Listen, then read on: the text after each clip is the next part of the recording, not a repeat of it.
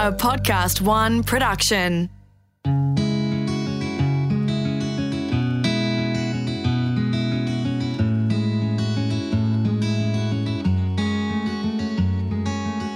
G'day, I'm Chris Russell and welcome to AgReminders. Looking towards the next 50 years of the provision of food and fibre, it's not just about the mass production of a commodity, but also the principles and the provenance of that production. And dairy is a standout example of an industry that abides by the principles of those three P's. In fact, due to a growing demand for our food safety and provenance, we've seen the Australian and New Zealand dairy industry now air freight whole milk and infant milk replacements into Asia despite their growing local production and indeed our value added products like A2 milk. Yet, in Australia, the undervaluing of milk by our supermarkets to prices that are cheaper than water has been seen as a fatal blow by many of our dairy farmers. Dairy has indeed been quite contrary. So, what is the future for our dairy production in Australia and New Zealand? Is it sustainable? Will it be attractive to up and coming young farmers? Does the future in milks perceived to be healthier and different to traditional milk?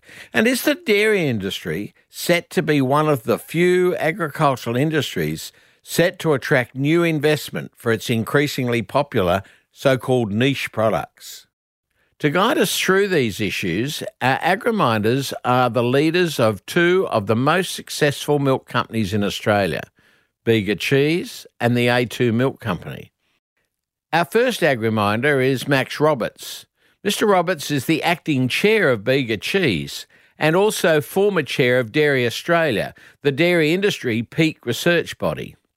Long standing dairy farmer Max has experience in both the commercial side of dairy production as well as the practical side, as he's been on the board of Bega Cheese for over 30 years. Welcome to Ag Reminders, Max. Great to be here. Max, could we start with this global scene? Um, we have been massive exporters with New Zealand, New Zealand bigger than us, of course, but we're in the big game there. How, how did we ever get to that position? We're the most remote country in the world. Well, I think we had a very efficient industry, and that applies to both Australia and New Zealand, and that created opportunities. And also, if you look at the domestic population or the domestic demand for dairy products in both Australia and New Zealand, it's pretty limited. So there had to be an export market created for the production that was uh, was being generated. And we go back a few years when it was over 11 billion litres, and the domestic market say about 2 billion. So that's in Australia. So there was a pretty big uh, surplus of domestic production that had to be sold overseas. And we did very well. History will, I think, look back on the Australian dairy industry. It was innovative, had the right sort of products, uh, created the right demand, but above all, created the right perception in the marketplace. It was an Australian product, it was a New Zealand product. And why was that important? I think it was one of those growing consumer uh, perspectives that um, the clean and green image, uh, the image of a big country in Australia's case, uh, lots of green fields in the case of New Zealand, totally different image to what you see in Asia or China or some of the, the markets that we, we went into. And even the sophisticated markets in, uh, and I refer to, say, Europe and US or Central America, they recognise that as well. And that image is still there. Well, I was in China not long ago, and I was speaking to a young lady there who was um, my translator, and she was had just had a baby, and she was spending fifteen hundred dollars a month on Australia or New Zealand milk replacer, fifteen hundred dollars a month, and did not blink an eye. Would not consider buying anything from Asia. Uh, in her view, it was worth that sort of money because of the fact she saw it as absolutely guaranteed to be safe. That's an amazing provenance to have built up. How do we protect that? Yes, and it has to be protected. Um, and the providence issue, and China's a great example. Uh, it has a very, a much, much bigger dairy industry than both Australia and New Zealand combined uh, 54, 55 billion litres of milk. But it doesn't have the trust of the consumer. And you look back in history and say, well, the melamine incident uh, really was a disaster for that industry. And um, uh, again, protecting ourselves from that sort of um, reaction from consumers is paramount. And, and we work hard at it. I noticed that the growth in total consumption of dairy products globally, 70% of that growth is going to be in India and Pakistan. Any reason for that? And how do we how do we get our share out of that? Or is that going to be done locally? Well, I think that's going to be a challenge. The the global market for dairy products is increasing at a rate of about two percent a year. So if production's under that 2%, it's probably good for pricing. If it's above, it's not good for pricing. But a lot of that has been driven by the development of those countries. We've seen it in China, for example, create a palate for dairy products that wasn't there probably 20 or 30 years ago. Japan's another example that created a palate for dairy products. And we're finding that now with India. And India has uh, the largest dairy industry in the world. It's well protected, not necessarily cow's milk, it could be milk from other bovine animals as well. But also interestingly, it's a different market to other markets. It's uh, it's a fat market, whereas you had China, for example, it was a protein market.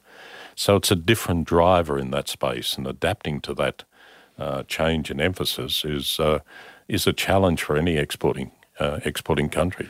So traditionally, our exports from particularly from New Zealand, but also from Victoria, have been in spray dried milk products, you know, dried powder, really, that they then reconstitute. Which you can sort of see the logic of that. That seems to be changing now. Why is that? Well, absolutely, it's changing, and, and it's changing because I suppose the uh, the base product is uh, skim milk powder. Uh, then you've got whole milk powder uh, they're products that can be stored so easily handled, easily handled in a community that doesn't have refrigeration, for example. But these markets are becoming more and more sophisticated. Uh, there's there's greater wealth. You mentioned the infant formula and the spend in that space. That's only occurred in the last probably decade, even less. So what we're finding now is in Australia in particular, the the processors are going for more value add. Um, probably consumer packs of um, spray dried products, as an example, uh, going for the markets in Asia that uh, demand consumer packs. In instead of selling selling cheese in 20 kilogram blocks, we're selling it in 250 or 1 kg blocks in the supermarket. So this value adding process now is a is a real driver behind our industry and, and a direction we'll keep following uh, for the next two or three decades. So at farm level, uh, I I know when I my first dairy farm I worked on, you know, all the cows had names and it was a ten stand swing over dairy, which is where the cows walk into a stall and you they'd share a set of cups and you'd swing from one to the other and and, uh, you know, the best cows might produce a, mid lactation average of around 15 to 18 litres a day. Um, today, that cow probably wouldn't even make the cull. What, so, how, how we, the, a lot of this production is now coming from more production per cow. How have we managed to do that? I think we've got a range of farming systems in Australia, and, and we can still go back to the smaller dairies that uh, still exist and, and still uh, uh, provide a good living.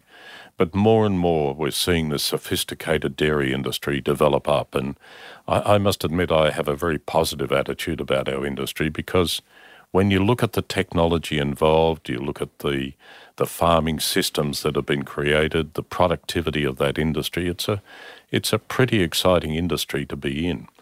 I'd suggest 85 to 90% of the cows are actually connected to a computer somehow. Uh, and that computer will be uh, driving decisions around the amount of feed, the type of feed that cow gets. It will drive uh, the genetics of joining that cow. It'll determine uh, what bull that cow should be joined to, the genetics behind that decision. It may well be a, a sex semen, uh, so it's a heifer. And all this technology is, is now being used. And uh, I think it's also exciting a lot of young people as well and you can farm to the nth degree in knowledge about what you're actually doing on a day to day basis. Uh, the adaptation rate needs to probably pick up, um, but it's happening. So you say that, and yet on the other hand, I'm always hearing of these terribly sad stories of young, vibrant farmers leaving the industry because they just don't think it's got a future. Um, that's a sad thing. Why is that happening, and how can we stop that? I think one thing the dairy industry has done very well is denigrate itself. Uh, it's publicised all the negatives and spoken about that. But there's a, a there's a, a strong group, a significant group of dairy farmers that are that are out there doing the job. Okay, there'll always be ups and downs around droughts and around water supplies and so on, but the adoption of that sort of technology is still there and still happening. And I can go around dairy meetings and people say there's no young people in our industry. There are young people in our industry. Uh, they do see a future in our industry. The real trick is keeping those young people in the industry. There is a wealth creation process that they can see. Uh, if they work hard, that, that will come. Unfortunately, uh, some of the negative publicity and, in fact, some of the reality uh, has put some stress into that, that thinking. But no, uh, there are a lot of young people there. As I say, it's a matter of keeping them there. That's true, but you've also got big companies like Fonterra in New Zealand who are financially having a bit of strife at the moment. They just announced a bit of a loss, and uh, you know they've they're trying to sell down debt. So there's a squeeze coming there for them. They're on one hand the farmers are not happy with the money they're getting, and on the other hand they're not happy with what they're getting. where, where is the future going to come out financially? Yes, I, I, think that is a big question mark for the industry. And uh, you're right, Fonterra is going through a bit of financial stress, but we've also had it here in Australia. And if you think about it, the processor is virtually in the middle between the farmer, who we're trying to keep in business, and uh, and there's competition for his milk supply, and then the market that's driven by uh, wanting the cheapest product possible. So the bloke in the middle is actually the processor. And we've got some good examples in Australia where that pressure has been too great. You take the Dairy Farmers Cooperative, uh, you take Bonlac, uh, that was eventually sold to Fonterra, and of course, a very recent example of, of Murray Goulburn. Uh, some of that's around very bad decision making and bad governance, um, but the meat in the sandwich is certainly the processor, and uh, they've got to be pretty quick on their feet to, to stay in business. So the supermarkets now talking about Australian production because a lot of the whole milk goes to Australian consumers. Uh, and there's been a lot of publicity about a dollar a litre milk being really the destruction of the industry.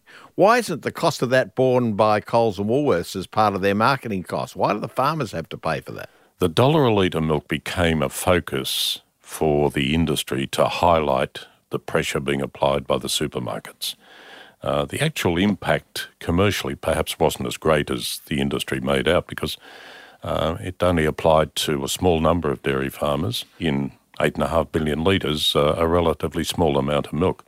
But what it did do is create a, a huge morale dump. In other words, it's it just sort of said to dairy farmers, my milk is not valued. Um, and that's, that's where the real hurt occurred in that space. But then you look at the consumer reaction when that milk was increased by 10% in the supermarket.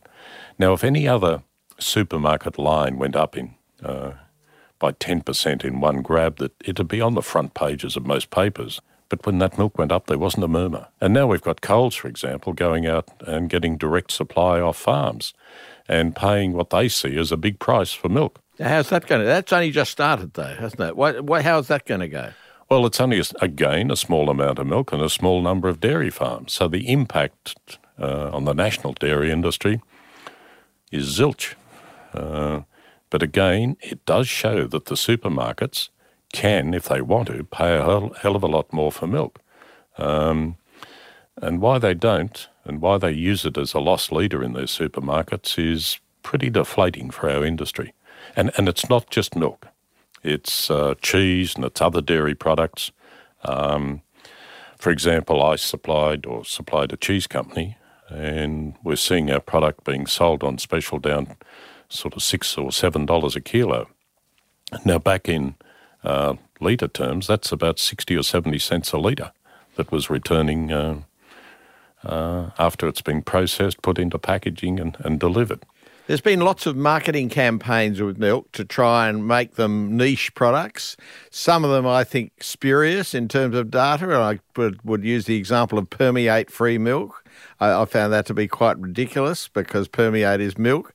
But uh, nonetheless, uh, are we becoming very dependent on these niche products for growing the market? Certainly for premiums, we are. And good on the processes for developing those premium markets. And we shouldn't scoff at that as, a, as an industry because that's what it's all about. The consumer demands uh, knowledge about what they're buying, and those premium uh, products uh, provide the consumer with what they're, they're looking for.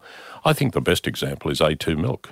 Um, there may well be uh, some question marks about the science, but the perception it's created and the consumer reaction to that has been phenomenal, and it's created a, a really good premium product. Um, that's not enjoyed by everybody in the dairy industry, but it just demonstrates what can be done. Um, again, you know, a lot of these perceptions are what I would politely call data free opinion rather than anything based on science.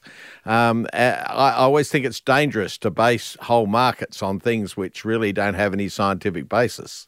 There are some vulnerabilities about doing that, I'm, I'm sure. Um, I'm involved in a company that um, has a good brand in Bega and uh, uh, again, you've got to pr- protect that that perception that people have about about your brand and not make uh, outlandish claims about what it can and can't do.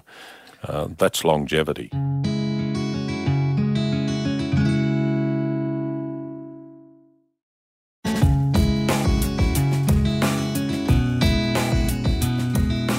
So let's just talk a little bit about Bega cheese or Beckwa as it was originally registered, because I don't think you're allowed to use a city name in your trademark. So everyone's always called it Bega cheese, but it was actually it was actually registered as BEQA with a Q looking like a G. Yeah, we've fixed that up now. It's uh, now officially Bega. So it's had quite an interesting history because it's a company that's been quite entrepreneurial in the way they've approached the market, not only in milk, but sort of got around all sorts of other products like Vegemite and all sorts of other things. What's been the success of Bega Cheese? Well, I have been on the board for 36 years, and the change I've seen has just been enormous. We started off as a small cooperative uh, based in Bega.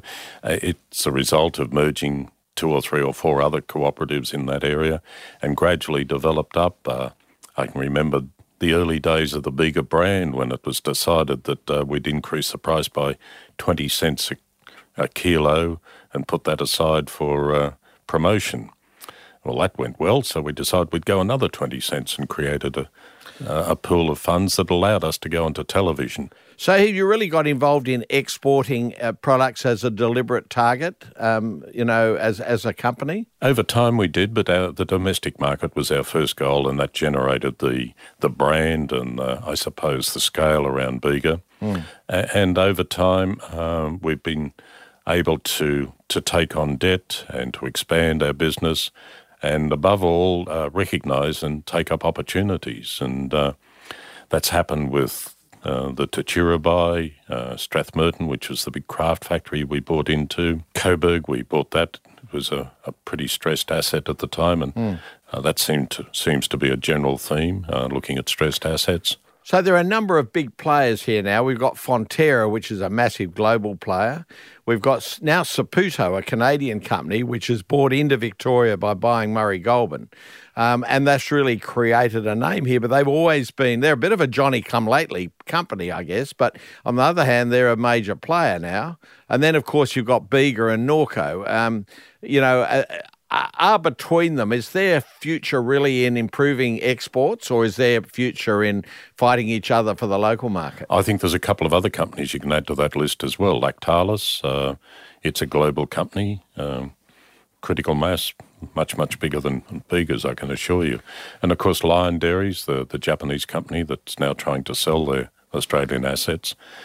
Uh, Saputo, an interesting customer to come into Australia through when they first bought uh, Warrnambool and then, of course, the Murray Goulburn assets. And uh, they're a country, co- uh, company centered out of Canada, um, assets in South America, US, and now Australia. And a pretty responsible company, and I think a good one for the Australian dairy industry.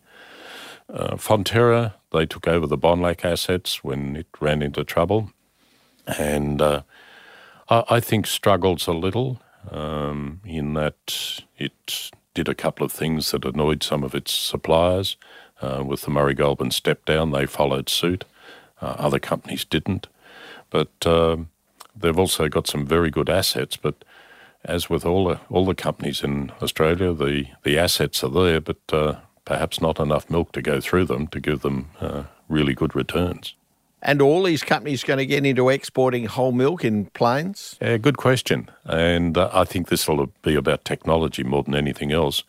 Certainly, there is a demand for that sort of product, um, natural whole milk as opposed to UHT milk, in the high end markets in Asia, uh, the five star hotels, and, and, so on, where price really isn't an issue. It's all about uh, supplying what people expect in those sorts of uh, consuming areas. So there, there is a new technology called Naturo coming on, which is supposed to be able to give you a much longer shelf life, but without using heat. Is that going to be the future of whole milk exports? Do you think? Well, could be, and uh, there, there's certainly extended shelf life, uh, ESL. Uh, that's that's another way of doing it. Uh, the other way of doing it is actually um, putting it, chilling it right down to one or two degrees in special uh, shipping containers, shipping it across, and actually pasteurising in the country where they need to sell it.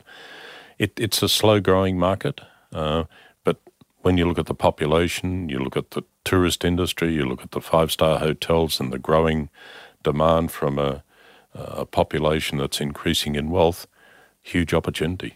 So, could I bring you now to animal welfare? That's been a part of all animal industries in Australia, which has preoccupied a lot of time and a lot of thinking time. How is the dairy industry handling that, and where is that going to go in the future? I think the subject's actually much broader than just the animal welfare side of it.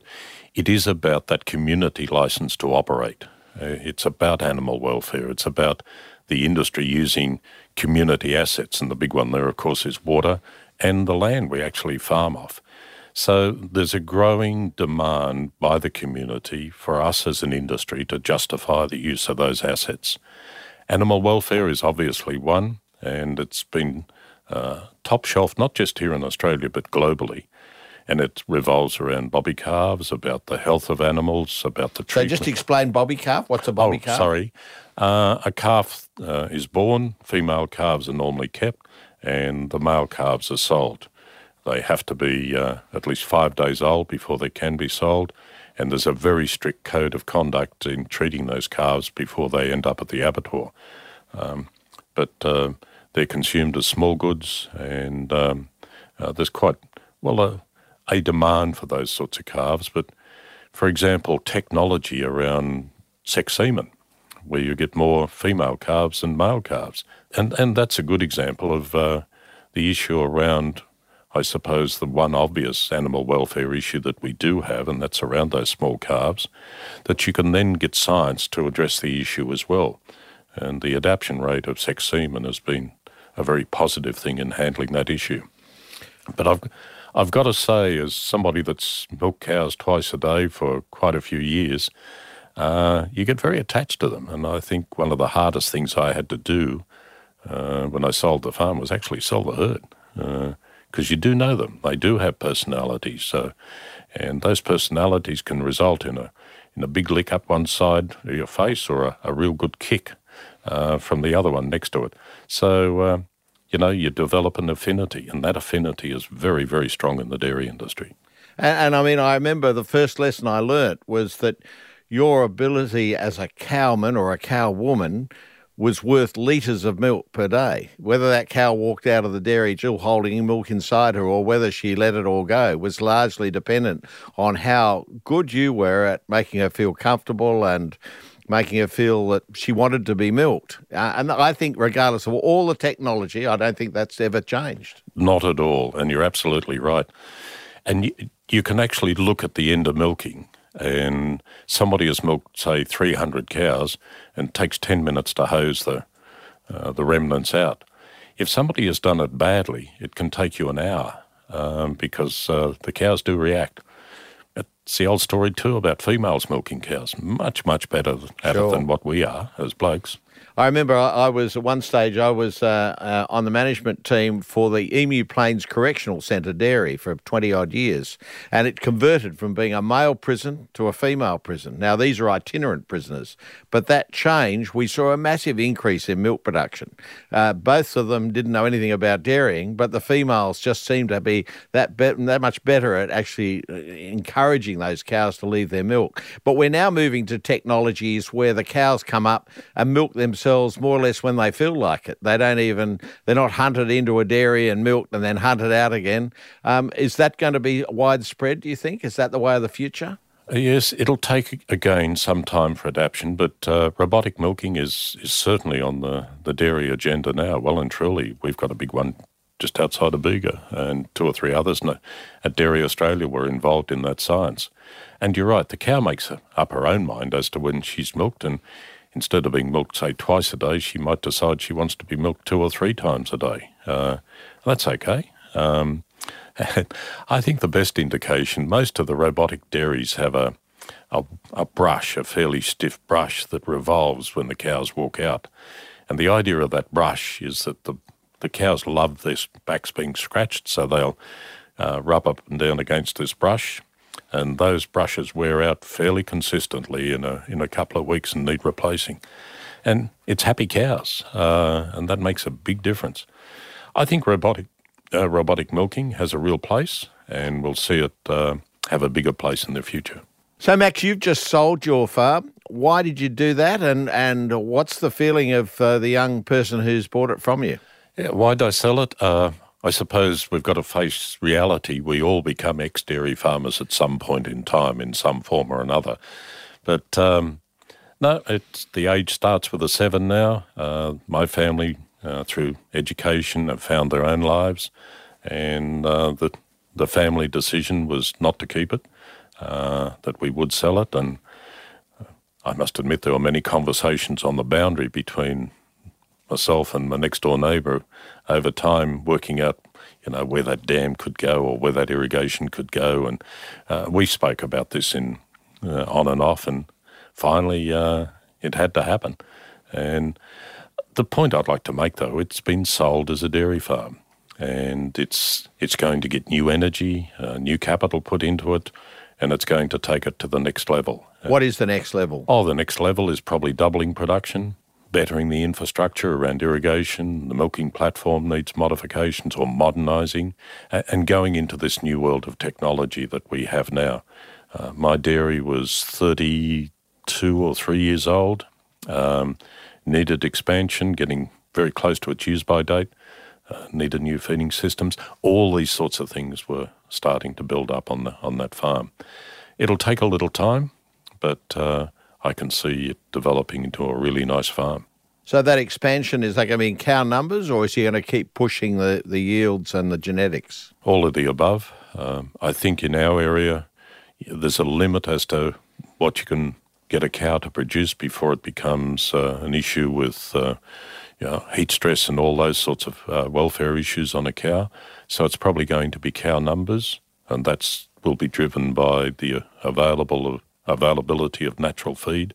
And that's then driven by the amount of water that's available to, to irrigate that land. Um, so th- there's lots of drivers in uh, the ultimate numbers, but when I first bought that dairy, it milked, uh, what, 102 or 3 Jersey cows. Uh, and without increasing the, the size of that dairy, it got up to 300. That was all in 35 or 6 years. Uh, and again, these stories are in the dairy industry everywhere as, as people have expanded. Some people don't sort of look back and recognise the, the progress they've made in the industry and the technologies they've taken on board or the productivity increases that are there. And I don't think a lot of dairy farmers recognise the wealth they've created in their own farms. Uh, and that is an important thing to sit down probably every 12 months and say, How am I going? Have I done a good job this year? Is my farm better than it was 12 months ago? And am I creating that wealth that I need uh, uh, for my future? I think those reflective moments need to be had in any industry, and more particularly the dairy industry. And what's the biggest challenge your new owner will face, do you think, in his next 20 years? Uh, good question. but uh, I think he needs to uh, make sure he's got a stable base. Um, and uh, that stability is around debt levels and so on. And funding and financing the capital restructure is an important part of it, but uh, he'll do it. But what about the actual production and methodology of producing milk in, in Australia? What big challenges do you think he's got ahead of him there? Well, there'll certainly always be a demand for milk in Australia and for the export market. The, the challenging point there is what price will that demand be at? And I think we're in a, a fairly good space. The uh, domestic market is consuming more and more. Uh, we have lost a lot of the premiums out of that domestic market, and I think they have to be regained. The export market will undulate or uh, have peaks and troughs in it, but uh, every farming system has that issue. It doesn't matter whether it's dairy or beef or cotton or whatever. And being able to handle those, but what you need is a farming system that is adaptive and has the ability to get through those uh, changes. Uh, might just not all be about price. It could be about droughts, uh, demands on water, uh, grain demands, whole range of issues. But you can adapt to those if you if you've got a good base. Well, thank you very much, Max, for being our AgriMinder today. I think you've been a fantastic combination of the high end of actually in the real world delivering milk products globally, right down to actually producing the milk yourself. And you've had the full range of experience. What better person to really try and teach us about where that dairy industry is going? So, thank you very much for being a part of AgriMinders. Enjoyed it.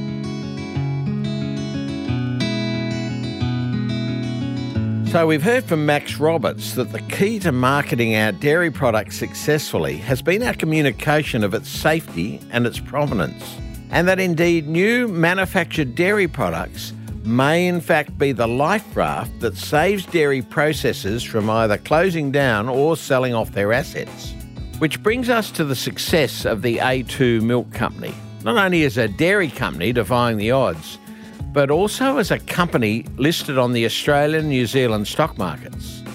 With a highly profitable turnover of over a billion dollars, the A2 Milk Company has defied the negative trends in the Australian dairy industry and has grown to be one of the largest companies in Australia and New Zealand. Join me again on AgriMinders. Special thanks to the AgriMinds Think Tank Group.